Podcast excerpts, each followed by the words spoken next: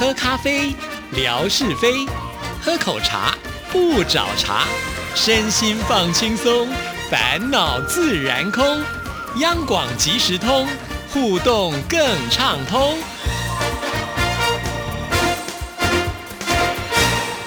亲爱的听众朋友，大家好，欢迎收听今天的央广即时通，我是谭志毅。在今天的节目里，要来回复听众朋友的信件。首先呢，要来看看乐祥的来信啊。那乐祥的这封信是十月二十三号的时候所寄来的。你好，志毅姐，本周新唱台湾颂的节目当中，介绍了带有味道的歌曲。最喜欢就是许茹芸的《泪海》了，这也是我听到的第一首许茹芸演唱的歌曲。这首歌曲的音乐录影带也拍得非常的美，许茹芸的云式唱腔使人难以忘怀。当时上华唱片公司好听的歌曲特别的多。另外，张宇的用心良苦也是长期以来在 KTV 必点的曲目之一，传唱度很高。张宇和十一郎分别作词作曲，这首用心良苦成为了永恒的经典。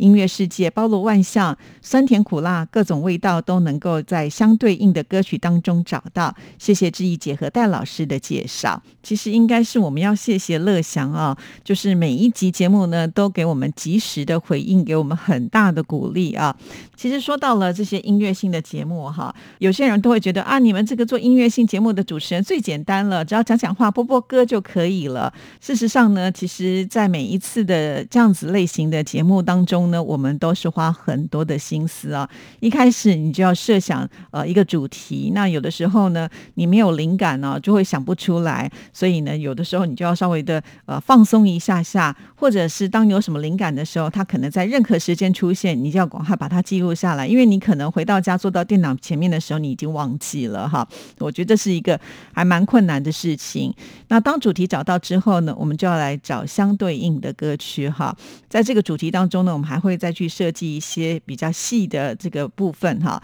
然后呢，会针对这些的呃内容呢，去找相对应的歌曲。有的时候是很难找到相对应的歌。有的时候呢，是有很多可以作为相对应的歌曲，但是呢，又要从其中挑选一个最适合的。这往往呢，也是需要花一点时间去仔细的听听看这歌曲的这个风格内容，然后去查询一下资料，这些都是要花时间的啊。我记得我曾经在微博当中也呃写过，就是很多人都觉得啊，你好像一个小时的节目做完就可以休息了，所以你的工作好轻松。其实真的没有啊。我们从前面刚刚讲的定定主题之后。呢，搜集资料，然后呢，还要把这资料汇整出来之后呢，我就会给戴老师呃来做这个讨论啊。那讨论完之后呢，志毅呢还要再把呃这些歌曲呢先输入在我们的电台的这个电脑当中，看看呢这些的歌曲是不是呢都呃有符合。呃，就是著作权的部分哈，因为我们要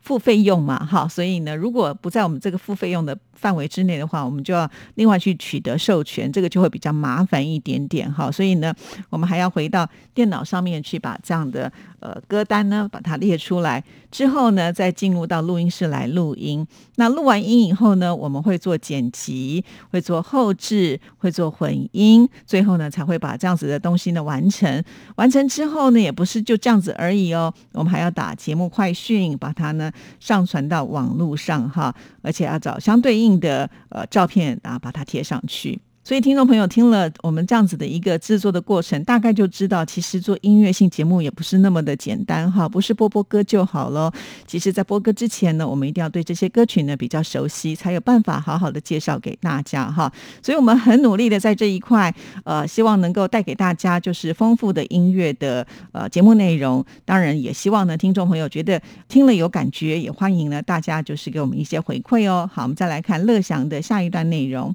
本周看到了听友 Voice of Asia 他的分享是南京莫愁湖的风光。Voice of Asia 是否就是二零一一年的时候来到央广和文哥莎姐见面的那位听友呢？今年开始莫愁湖免费开放了。秋日的南京晴空万里，莫愁湖波光粼粼，亭台楼阁美不胜收。莫愁湖的面积好大，与玄武湖遥相呼应，真是南京城区一处旅游胜地呀！莫愁真的是一位奇女子，她的故事充满了传奇色彩。明太祖朱元璋与大将徐达对弈的圣骑楼也在这里啊。莫愁湖旁边也有地铁站，从南京区的其他位置过来也十分的方便。好，非常的谢谢乐享呢，又帮我们啊再度的介绍了呃有关于这个莫愁湖啊。好，那先来回复一下乐祥提出的疑问呢？他说，Voice of Asia 是不是就是在二零一一年左右的时候来到央广和文哥沙姐见面的那位听友呢？好，因为在二零一一年的时候，呃，我好像也没有赶上可以跟听众朋友来会面呢，或者是呢，Voice of Asia 他当时呢可能对志毅也不是那么的熟悉哈，所以呢，文哥也没有找志毅呢跟呃他来会面，所以我不确定这个听友来台湾是不是就是乐祥所提到的哈，那这个有一点点困难了。尤其呢是二零一一年的事情了，已经时隔十几年了，不然的话呢，就要请这个 Voice of Asia 今天听到节目的时候呢，是不是就能够来告诉我们，当年二零一一年来到台湾跟呃这个沙姐文哥会面的，是不是就是你喽？好，另外呢也有提到有关于莫愁湖啊，那乐祥呢其实已经在微博当中分享了很多的这个内容，那今天还特意的帮我们介绍了一下，讲着讲着我就觉得啊，南京真的是一个很美的地方啊，有很多不同的特色，那又有我们很棒的听众朋友，所以呢其实有机会的话，还是真的很想再去南京一趟哦。好，我们再来看下一段。本周在文哥的微博上看到了陈莹姐还有沈燕听友的刺绣的作品，上面有亚洲之声二十周年，也就是一九七九年到一九九九年的生日祝福，还有沙姐文哥的照片，以及陈莹、沈燕听友和沈婉姐的合照，好珍贵啊！不知道现在沈燕听友是否仍然和央广有联系呢？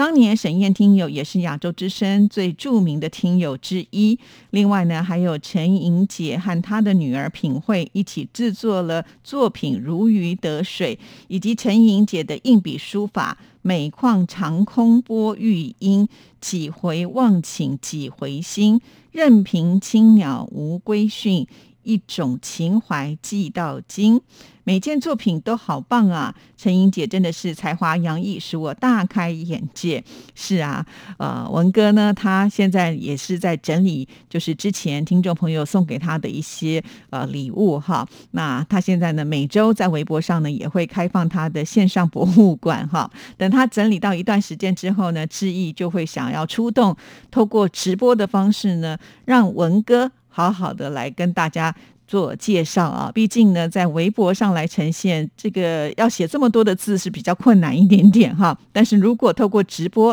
啊，大家可以循着文哥的介绍，再来仔细观看这一些的纪念礼物，那就是意义不一样了哈。所以我们期待等文哥整理好之后呢，他就会通知致意，到时候呢，我们就会来开直播，分享给所有的听众朋友。其实说到了我们的听众朋友，真的。多才多艺啊，才有办法呢制作出这么多特别的礼物啊，让我们能够保存到现在。其实文哥他也有说啊，当年这个礼物多到他们也不知道该怎么样来处理，所以呢，最后留下来的都是他们认为觉得最具特色的。所以现在真正被留下来的，真的就应该算是万中选一了啊。那当然，我想这些听众朋友付出的心血也没有白费哈。那文哥呢，他还是保存的这么的好，我觉得这一点也是呃，让听众朋友也会。觉得感动的吧，哈，好，那陈莹真的是多才多艺了，哈，而且把女儿带的非常的好。那除了他自己的这个手作的作品之外呀，他也是不断的精益求精，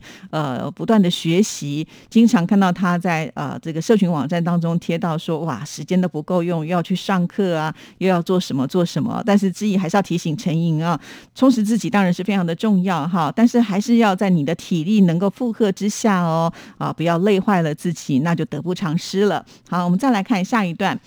最近在音乐 MIT 的节目当中听到了职人斜杠音乐会，陈云生医师推荐的歌曲都好棒啊！陈医师多才多艺，他的声音也很好听。如果他是做一位电台主持人，也一定会大受欢迎。陈医师求学时代呢就很喜欢听歌，并且成绩优异，可见呢音乐真的是可以促进思维、激发大脑活力。陈医师推荐的郑怡的心情这首歌曲。听了使人豁然开朗，心情不自主的变得愉悦起来。还有郑怡在演唱《想飞》也有同样的效果。听了之后呢，使我有自由翱翔在天空的冲动。还有节目当中播出万芳的《那夜》这首歌曲，原来是电视剧《怀玉公主》后半部的插曲啊。过去《怀玉公主》也曾经在大陆的电视台播放过，可惜当时只播出了前面的六十集，男女主角孙耀威、郑嘉瑜演的都非常的好，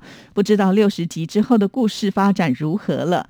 台湾拍摄了很多古代历史题材的电视剧，都非常的精彩。还有节目当中所播出的陈升的风筝、苏打绿的天天晴朗、朱丽静存在的力量等歌曲都很好听。特别是张清芳的天天年轻，就如同陈医师所说的，每天早上只要听到这一首歌曲，就会充满活力、精神抖擞的来面对新的一天。陈医师听歌的范围非常的广，选择的歌曲好棒啊！今后每个月我都会持续的来收听职人斜杠音乐会这个单元，祝福志毅姐。好的，谢谢乐祥。职人斜杠音乐会，这确实是在音乐 MIT 当中呢，之一呢新设定的一个单元啊。那当我收到这封信的时候呢，也很开心，就赶快把它截图下来啊，传给了我们的来宾陈云生医师啊。那陈医师看到之后呢，也觉得呃很开心啊，有听众朋友呢这么的支持，所以他说他会更努力，希望呢能够呢做出更棒的这个广播节目来回馈给听众朋友啊。